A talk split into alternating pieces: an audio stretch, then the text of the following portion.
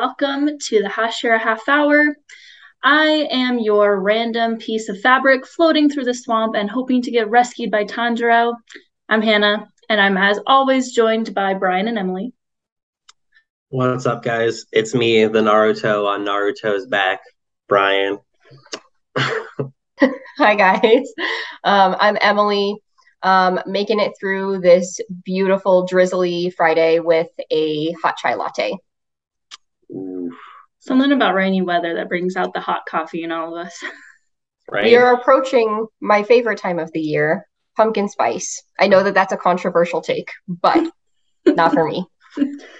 Can't go wrong. I mean, pumpkin it's just when it's too early. Having known the holiday creep has gotten early and earlier each year, pumpkin's just a little too early. But Hey, you know what? I would drink pumpkin and peppermint all year long if I could, and I probably actually could, but I choose not to. Oh man. Well, today we are discussing episode seven, Muzan Kibutsuji.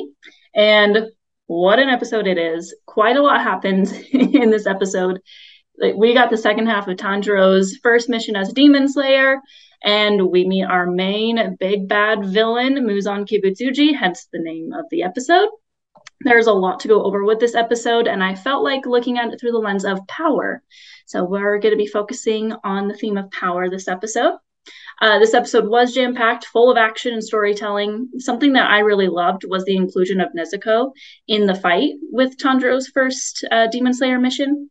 We have gotten episode after episode of Tanjiro's story, watching him train and become a Slayer.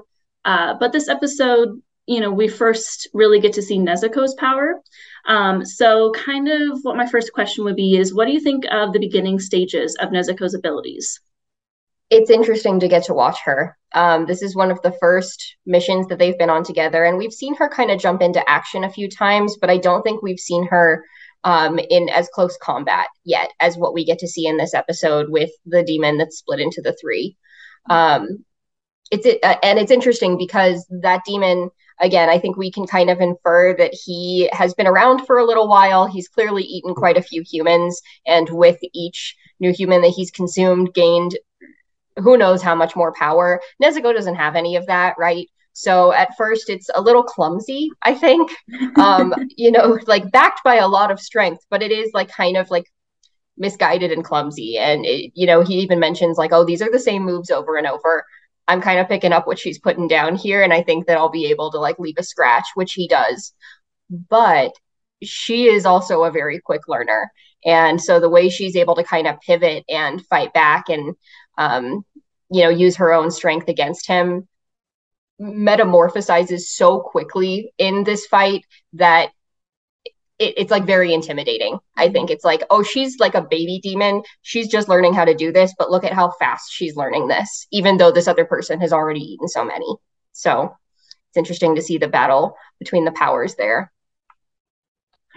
yeah, I think um, Nezuko as a power level, obviously, she's kind of like a puppy in my mind. You know, she doesn't really have her legs yet. She isn't really fully there yet, but she's like she understands that she can do big swings and do big kicks, and I think her power level is um, you know kind of driven from that command Tanjiro gave her, like protect these two, you know, while I'm going under. And so I think that's where the you know the brute strength that Emily talked about is coming from. That power kind of is uh, you know based upon a memory or at least for again we've talked about her primal instinct that one thing if we're like again going back to the dog metaphor he's she's just following that command very well and i think that's just a lot of loyalty as well for her power Definitely, yeah. I loved the moment where she like jumped over that swamp so effortlessly, and Tanjiro was like, "Okay, wait, I don't need to protect her because she is powerful because she is a demon."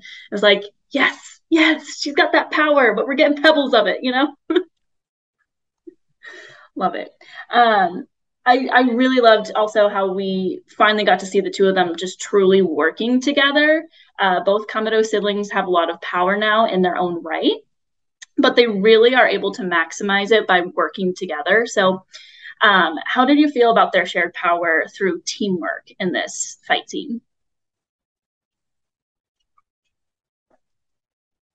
I wanted to say that it's like Batman and Robin, but I don't think that's a fair comparison. Um, well, maybe it is to start because um, I would say with like kind of a Batman and Robin type situation, their power levels are distinguishable. Where Tanjiro, you have uh, you know years worth of training with Urokodaki, but with Nezuko, all you have is that kind of um, mental training that she had while she was asleep and just the pure um, loyalty to Tanjiro and follow him as her backups. So I think their power comes in waves, and I think they are kind of good opposites for each other. Where Nezuko does not have the power quite yet of like training and technicality, she has the emotional push behind her, whereas Tanjiro just being human sometimes lacks that, but does have that technicality. And I think she's kind of picking up and using Tanjiro as an image to grow towards in this baby demon phase, which I think is really cool.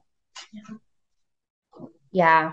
Just to piggyback off of that a little bit, um, I think that Nezuko's moment to shine, at least initially, might have happened technically in the last episode at the beginning of this fight, where she gets to jump in and, um, you know, protect not only her brother, but then the other two humans that are there with them that she kind of sees her siblings in, I think. Mm-hmm. Um, this episode, we really get to see Tanjiro have a great moment with her. He, you know, just um, the minute that she gets scratched, that demon's going in for the kill, and he jumps back out of the swamp. Not my sister. Oh my gosh, what a great moment! I am such a sucker for anything like that.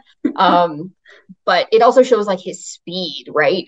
Because he's mm-hmm. like stuck in this kind of timeless area swimming back through it and it seems so slow paced but then everything that happens afterwards happens like not even in the blink of an eye.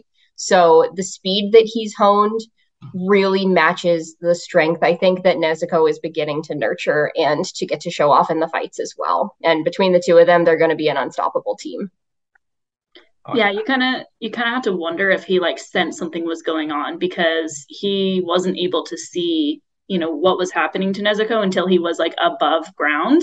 And as soon as he was above ground he was taking that demon down. So it's like do they have like a sixth sense for each other like in protecting each other? I think you know there's there's kind of magic in this world right? I think so. I I mean I think that to a certain extent breathing the breathing forms and demon blood arts are magic so yeah it's like a realistic magic. It's not like Harry Potter magic. It's like, all right, like this is just part of their world. You know? Part of their world. I knew as soon as I said that you were gonna start singing that song, so I paused because I knew you were gonna do it. oh god, that's great. Um, Bryan never change. Ever. Oh man. Um, so going off of that, let's transition over to Tanjiro for a moment. We kind of already touched on him a little bit, but this obviously isn't the first time we've seen him fight a demon since he had to fight those demons in final selection. However, it is his first mission as a slayer.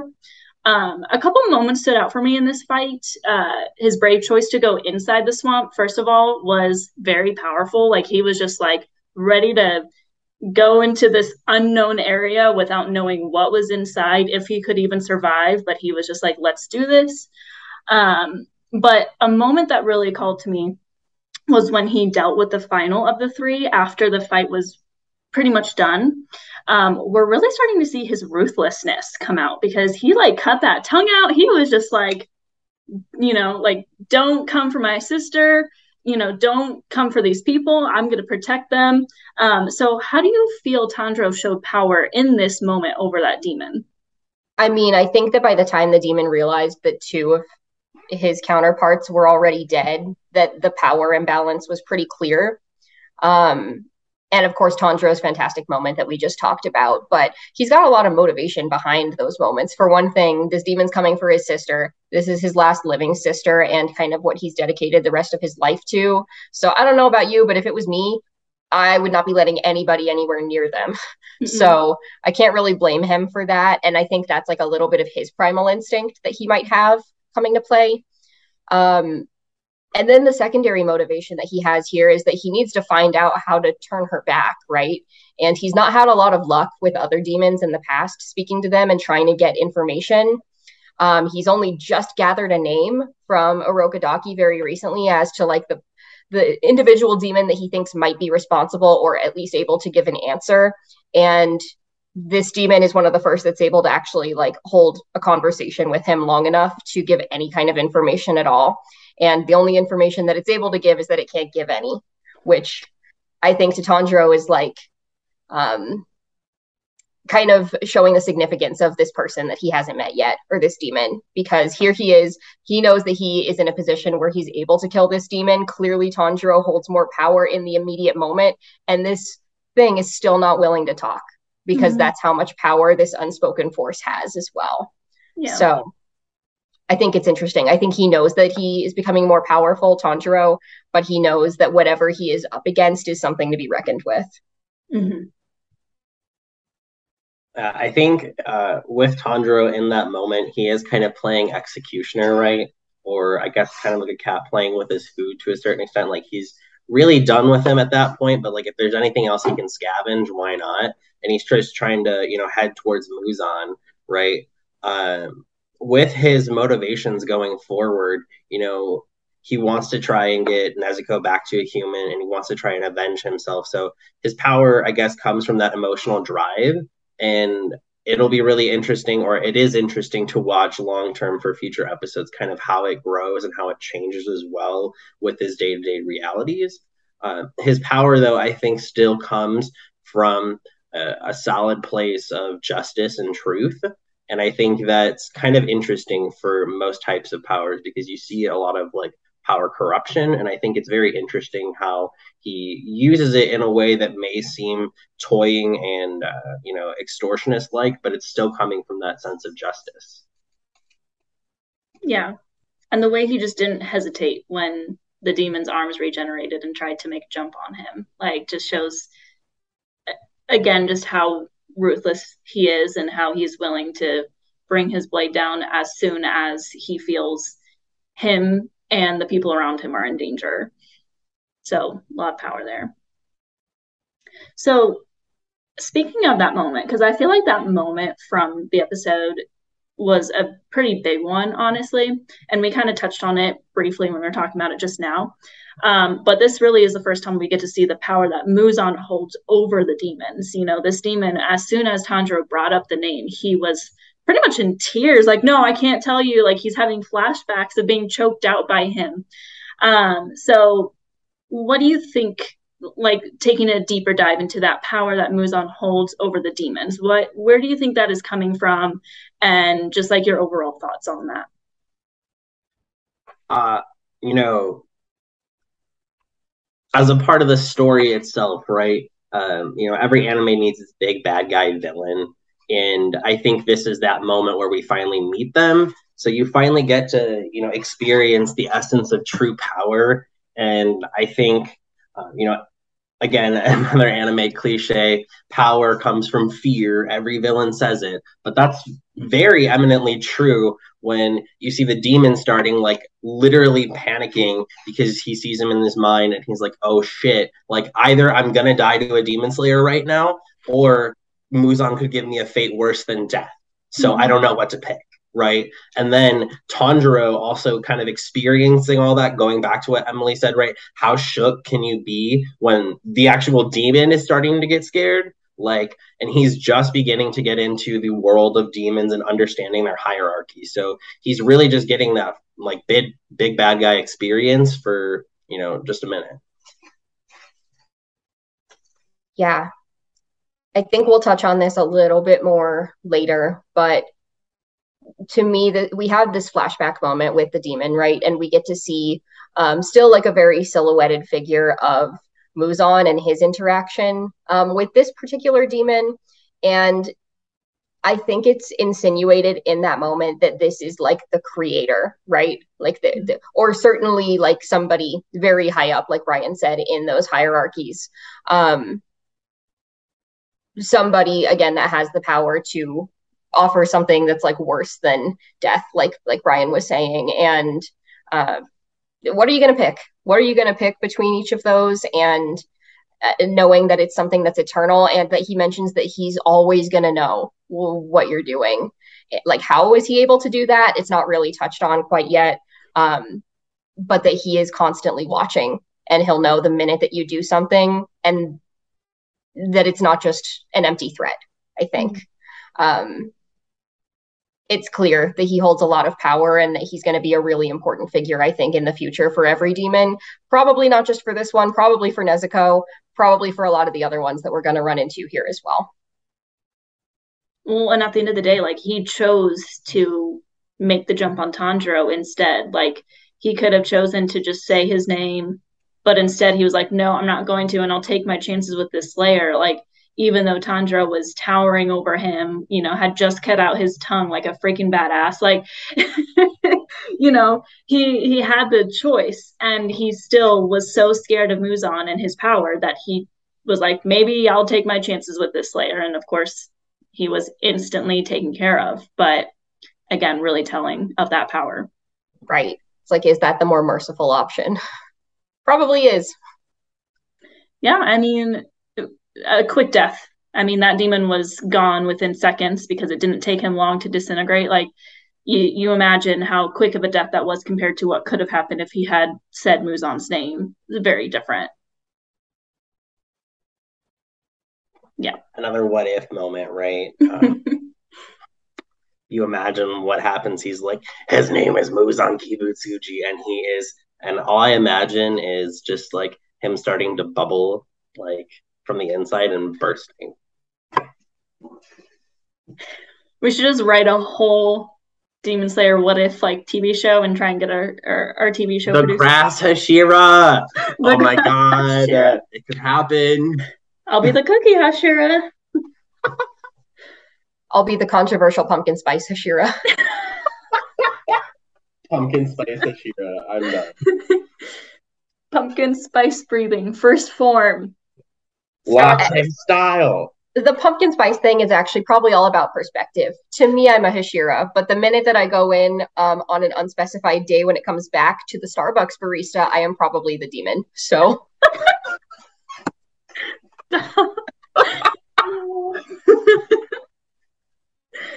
no. Uh, let, let's just live in the Demon Slayer world and do something like that. I am all for it. Okay, tangent. Let's uh, revert back. It's hard to do sometimes.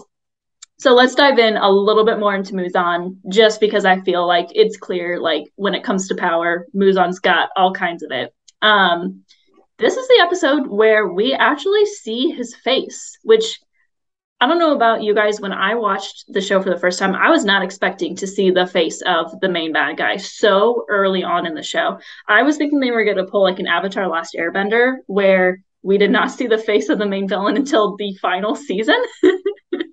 um, but I think it's interesting that they chose to show us his face now and have that interaction between our main hero and the main villain. Um, obviously, we didn't see much of the interaction. That that's more coming next episode. Um, but I love that Tanjiro was ready to fight him then and there. As soon as he put his like his hand on his shoulder, he was grabbing his sword. He was ready. You can see that anger inside of him, knowing that Muzan was the one who killed his family because of the scent. He's seen the power that he holds, yet he's still willing to take him without another thought. But then we see Muzan's family and a diversion. He turns a man into a demon. So um, obviously small pebbles of Muzan and Tanjiro and what the story is going to lead to. But what are your first thoughts on just that whole moment where he is Tanjiro is willing to take him down, but Muzan is very clever with the distractions? I think Tanjiro wanting to still go in there. It's his, you know, headstrong perseverance, right?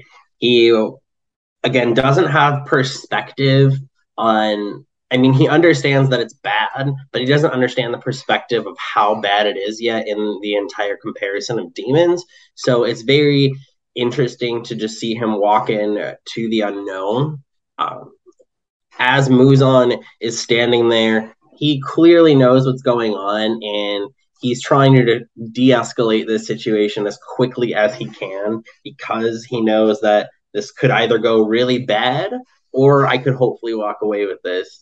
Um, you know, his daughter sitting there, I don't know who you are, like couldn't know her, couldn't ever. Um, it's just Muzan just trying to get that diversion of attention away. But I think that his use of that is interesting because he's still able to do other things. We see him scratch at someone else, and then he's like, I will spite you nonetheless for coming here and doing this. Yeah. Um, as far as power goes in this scene, Muzan holds it without a doubt for uh, so many different reasons. First, to kind of piggyback off of what you were saying, Hana, um, we get to see his face right away, which is extremely uncommon in like this anime algorithm that exists. A lot of the really popular shows do not do that. Um, off the top of my head, a really good example Naruto. Um, maybe we'll talk about that later, but one of the best villains in the entire show, we do not get to see their face or realize who they are for hundreds of episodes. And it's like a huge build up to who this person might be. Um, this completely flips all of that on its lid. And we get to see this person right away. And I think that that really insinuates that this is somebody who's not afraid to show their face in broad night light. I guess I don't know what you call it. broad in the light, like just walking around downtown Tokyo, right? Um, immediately visible, surrounded by hundreds of other humans. Um, this is somebody who knows that they are extraordinarily powerful, and I don't think that Tanjiro running up to them is going to be something that throws them off right at this moment. I think maybe it's a little blip in their day. For Tanjiro, it's a huge moment. This is like the person that ruined his entire family and um, probably was the one that turned his sister into a demon. I don't think Muzan even knows who he is quite yet. At this point, I think he's just like, oh, like like this like this is a demon slayer. This is clearly a rookie. He's figured this part out, but this is not something that I need to concern myself with right now. Um and we get to see him do like a little power demonstration, I think, for Tanjiro in this moment. And mm-hmm. this is another moment where I think we get to see like this is the creator because there is the moment with the scratch, which is used as a diversion, um, you know, for the crowd. But we get to see him turn somebody so quickly. And it's like, this is what I can do just by barely grazing my fingers across the back of somebody's neck with nobody noticing. Imagine what I could do if I was trying right now. Mm-hmm. Um, you know, and I haven't done this in a couple. Oh no, what's up? Oh no, oh, I just I, I heard yep. it. I heard it in my head after. it's fine. it's fine. he is. He's like, try me. Like I like I have been around for centuries. I am not afraid of you. Like what? I don't think he, I don't think he even has put together that like Tanjiro and Nezuko are even like part of the same thing. I don't think that that's anywhere near crossing Muzan's mind right at this moment. Um, and he he holds a lot of power. I haven't drawn any parallels to like other famous literature in a minute, but if this was like the bad guy, this is like the Dracula character, right? This is yeah. um the one that's different because we've seen a few demons. They don't really exist very well around other human beings. We see that they have this bloodlust that's like barely containable, and he's able to just walk around like it's not a problem. He has a family. Um, he's not afraid to be seen in broad daylight, but he is also the one that can turn other people into them very, very quickly. And we've not seen any other demons with that power quite yet. So this is a powerful guy. I think that without a doubt, he holds all of it in this moment. And yet Tanjiro was like ready to throw down and like end the show right then and there. At, in the initial moment, yes, but I do think that Tanjiro, um, like in the immediate follow up, realized what he was dealing with. Yeah, I think he, the shock. Yeah, he he understood the choice that he needed to make as soon as he Muzan turned that man into a demon. He knew he needed to go there and protect him. He he kind of gave up on on taking on Muzan at that moment, which I think was Muzan's plan. Was again that diversion to like, you know, he doesn't want this random slayer like trying to call his name out in this crowd because he's clearly trying to blend in. So Tanjiro went right with his plan, but it was the right choice. You know, obviously we're early enough in the show. There's going to be, you know, a, a, power mismatch there. Tanjiro's not ready to take him on. He thinks he, he thinks for a moment he might be, but he's not. he got the confidence. He, don't got the back to it though. No, not yet. Tanjiro, you have a long way to go, honey. it's episode seven. There's a lot of mystery involved. Um, and, and and to kind of call out something that you mentioned, Emily, like yes, he is looking at him at this rookie as this rookie, but maybe detected a sense of fear in his eyes, like a, a small amount of fear in Muzan's eyes when he saw Tanjiro for the first time, which I think is a call to the next episode. So um, I'll leave it at that. But I do think there was a slight amount of power that Tanjiro held over him for roughly 0.5 seconds. Before he was like, I gotta take care of him. Man. All right. Well, before we transition over into our favorite moments of the episode, um, do you have any other thoughts on the episode that you want to throw in before we do that? I feel like you're both. I just loved Muzan's first album. I thought it was one of my favorite releases. You've been hit by, you've been struck by a smooth criminal. Rest in peace, Michael Jackson. I know you would have loved Demon Slayer. oh, you, a carbon copy of him. Like, let's be honest. The, the, the writer did not even try to hide. I mean, it's it's the same style. It, I get it. I love it. It's great. The jokes can sometimes get tiring on TikTok, though. I will say that. Mm. Every once in a while, I'm like, I get it. He looks like Michael Jackson. Can I please call him Muzan without people coming for me? Hey, well, I mean, this outfit moves on. Yeah, it's his. It's this specific outfit that he's in now. You know, later on we'll see him in different outfits, and he won't look like him. But cool. All right, great stuff. Well, I think it is a good time to transition over to our favorite moments of the episode. So I will go first. Uh, kind of rewinding back a little bit, we've been talking a lot about the end of the episode. Um, but there are a lot of scenes in this episode that I actually love. I, again, I say like so much happens in this episode.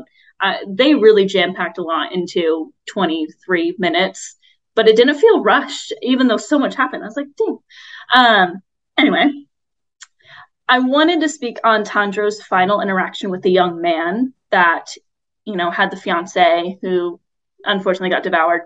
Um, this young man is like yelling at him. He's like, Are you laughing at the way I brushed that off? I, unfortunately, she was devoured. Against my better wishes, she has been consumed. Bless her soul. Anyway, moment of silence. Okay, let's move on. Uh, losing my train of thought.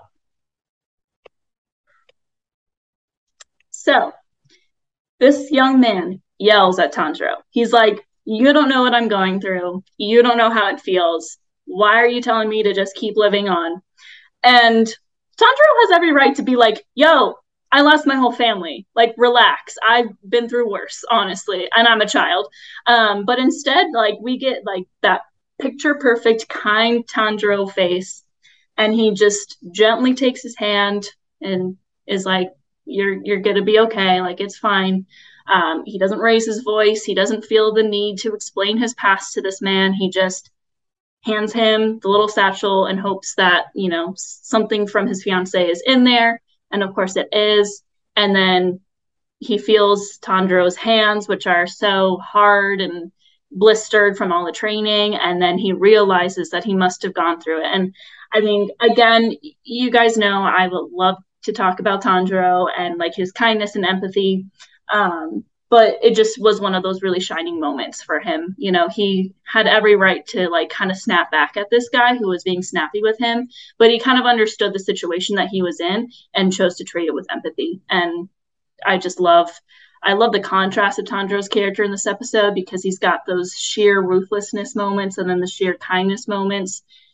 Such a well-rounded character. I love him as always. 100%. That is such a beautiful little moment. Like it's it's kindness, it's silent kindness, I think, that mm-hmm. he really shows off very nicely.